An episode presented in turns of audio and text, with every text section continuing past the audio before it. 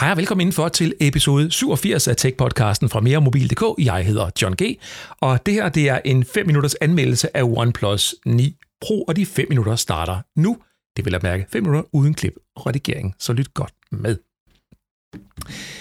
OnePlus 9 Pro er en bedre telefon end OnePlus 8 Pro fra sidste år. Der hører med til historien, at da jeg anmeldte 8 Pro'eren i april sidste år, der tænkte jeg bagefter, det er alligevel, alligevel mærkeligt, at OnePlus ikke selv har oplevet de, eller rettet de øh, softwarefejl, de åbenlyse softwarefejl, der er i den her telefon. Og så nogle måneder senere i august, der tog jeg telefonen i brug igen på en øh, ferietur, jeg var på, for at se, om de var blevet rettet, de her fejl. Og det var de altså ikke. Det var der stadigvæk. Og det undrer mig altså stadigvæk den dag i dag, at man ikke selv ser og retter de her ting fra producentens side. Derfor var det så ikke så meget hardwaren, jeg var interesseret i, dengang jeg modtog OnePlus 9 Pro til test. Det var faktisk softwaren, fordi var de her softwarefejl så løst. Og lad mig gå direkte til sagen og sige, ja, det er det. Jeg har ikke fundet en eneste softwarefejl i den her telefon, hvor jeg har tænkt, ej, det, det burde man have oplevet, øh, opdaget fra producentens side.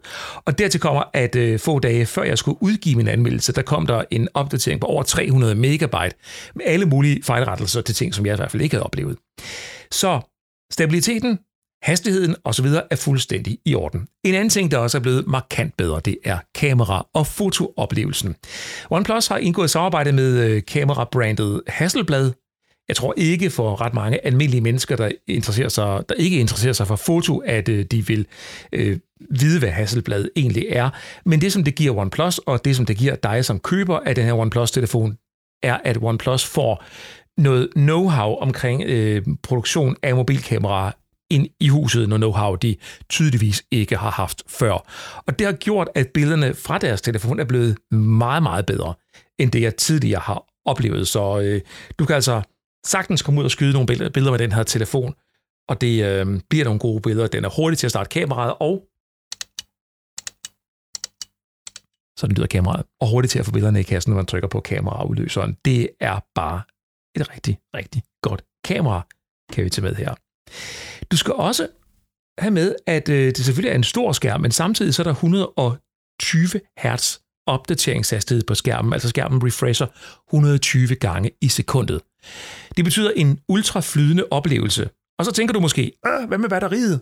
Jamen bare rolig, der er ingen panik omkring batteriet. Godt nok er det kun 4.500 mAh stort, det her batteri, men det ændrer ikke på, at telefonen trods 120 Hz skærmteknologi og trods den nye Snapdragon 888-processor holder strøm en hel dag uden problemer og lidt mere til også.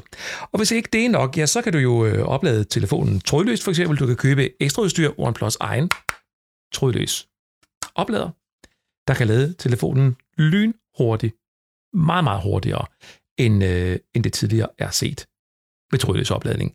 Sådan en øh, små, små 40 procent 40-45 procent, tror jeg det var, jeg fik, på cirka en halv times trådløs opladning. Det er, det er super godt, og på en halv time med den kablede oplader, der ligger i kassen, der får du fuld kapacitet på telefonen. Så både opladning og trådløs opladning og øh, batteritiden er rigtig god.